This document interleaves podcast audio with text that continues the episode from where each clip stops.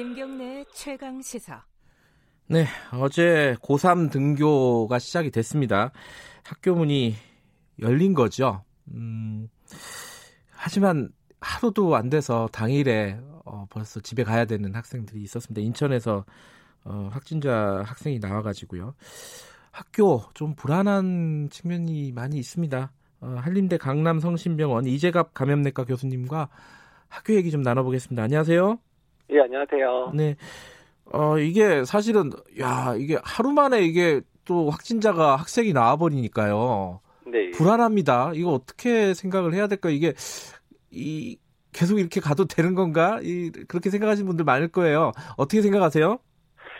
예, 일단은 지금 상황에서 네. 어쨌든 뭐 생활서 거리두기도 그렇고 학교 등교와 관련돼서 네. 일단은 뭐 이태원 발루에서도 확- 확진자가 발생을 하고 있고 이런 분 많이 우려는 되고 있고요. 네.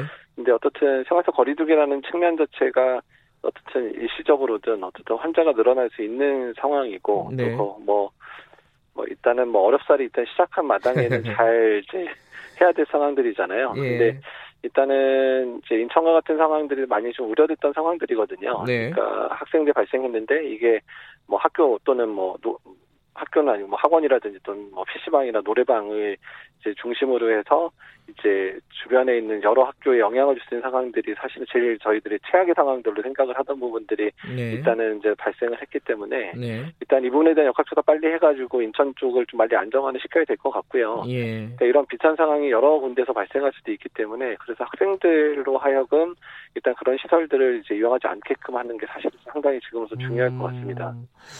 음, 지금 그래, 그래도 이 인천 학생들 같은 경우에는 그 이태원 발이라는 그 감염 경로는 대략 이제 파악이 된 거잖아요. 네, 그렇죠. 그, 그거는 그나마 다행스러운 상황인 거죠. 예, 예, 그나마 이제 접촉자 분류를 하는 중에 좀 확인이 됐기 때문에 네. 그래서 일단은 그 학생들이 학교에는 이제 등교하지 않게 예. 이미 조치가 된 상황들이었고 예. 그래서 이제 이런 부분들은 다행으로 생각이 되는데 이제 저희 걱정하는 거는 그 이런 상황들이 만약에 이제 이태원발로 확진자들이 확인이 안 된 분들 통해서 이런 비슷한 상황들이 만약에 벌어져서 음. 학교에서 이제 첫 번째 환자가 확진되는 이런 상황들도 언제든 생길 수 있기 때문에 네. 이제 그런 부분에 대한 준비를 철저히 해야 된다는 겁니다. 자, 그러면 아까 말씀하셨듯이 뭐 학교 안에서야 뭐 철저하게 뭐 거리두기 이런 것들을 진행하고 어, 방과 후에는 노래방 뭐 PC방 이런 데를 못 가게 하고 요 정도면 되는 건가요? 일단 지금 할 수 있는 거는?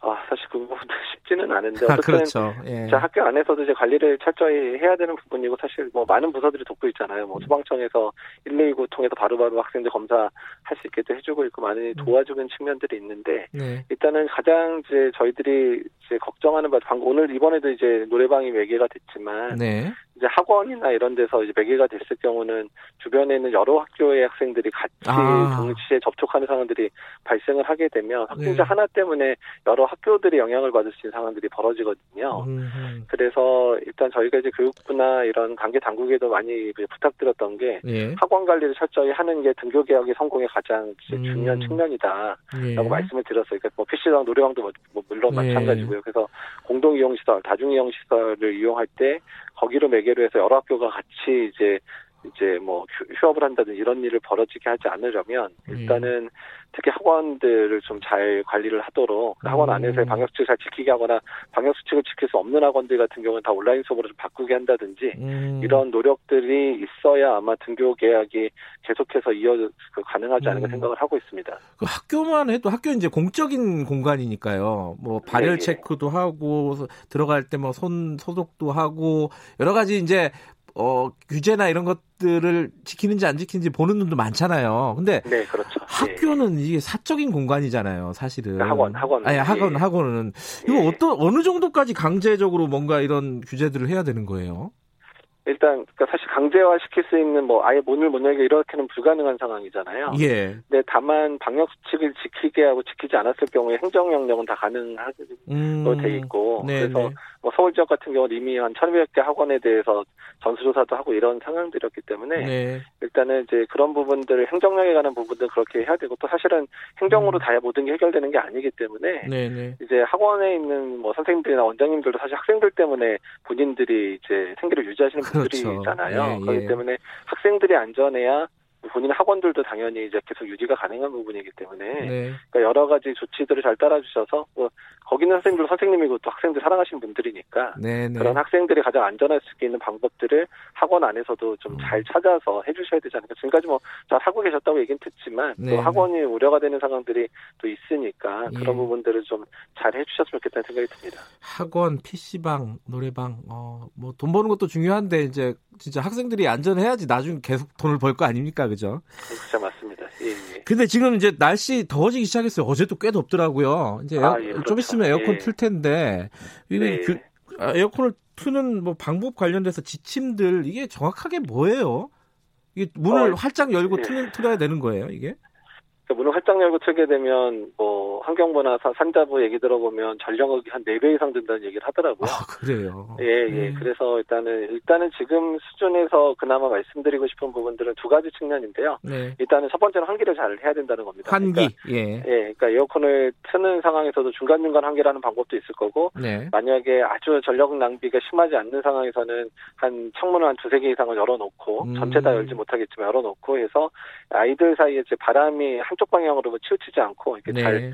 이제 한쪽 방향으로 잘 가게 예. 해서 하는 방법들을 하게 되면 그 정도 수준 정도가 전문가들이 얘기하는 안전한 수준 정도가 되거든요. 음, 네. 그래서 일단은 환기가 가능한 공간은 창문 살짝 열어놓고 에어컨을 트는 방법들. 네. 그다음에 되도록이면 에어컨 없이 좀 시원할 때는 창문을 다 열어서 에어컨 없이 음. 있는 게 좋겠고 환기가 어려운 공간들 같은 경우는 에어컨을 만약에 한 2시간 틀면 한 10분에서 15분 정도는 환기를 충분히 시키시고 음. 또 다시 이제 창문을 닫고 에어컨 켜고 이런 방법들을 하는 게 좋겠다라고 얘기를 하고 있고요. 예. 이제 중앙 집중식으로 나오는 거는 개별 바, 개별 방에서 반에서 저 조정을 못 하잖아요. 그러니까 네. 그런 부분들은 좀 공조를 담당하시는 분들 사이에 이제 그런 좀 급기라 그래서 들어오는 공기를 좀 많이 해서 하는 방법들이 음. 좋다 그러시더라고요. 그래서 그런 음. 부분들은 좀 그런 전문가들하고서 개별 학교들이 상의를 해주셔야 될 것 같습니다.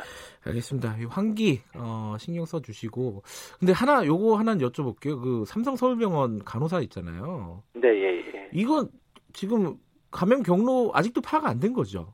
그렇죠. 이제 원발 가장 첫 번째로 예. 이제 발생해서 간호사한테 어떤 분이 옮겼는지가 확인이 안 되는 상황이라 그래서 네. 아마 병원 내에서 전파도 고려해서 여러 사람들에 대한 전수조사도 이루어지고 있는 것 같고 예.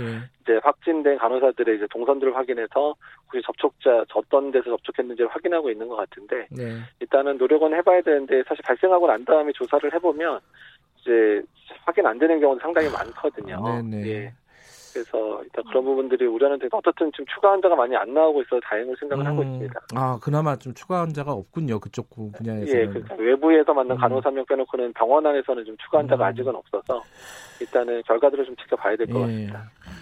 다, 다 걱정입니다. 병원도 걱정이고 학교도 걱정이고 어쨌든 학교는 환기 신경 쓰시고 학원, PC방, 노래방 이런데 각별하게 좀 신경을 써야 될 것 같습니다. 오늘 말씀 감사합니다. 예, 감사합니다. 한림대 강사, 강남 성, 성심병원 이재갑 교수님이었습니다. 김경래 최강기사 오늘 여기까지고요. 저는 뉴스타파 기자 김경래였습니다. 내일 아침 7시 20분에 다시 돌아옵니다.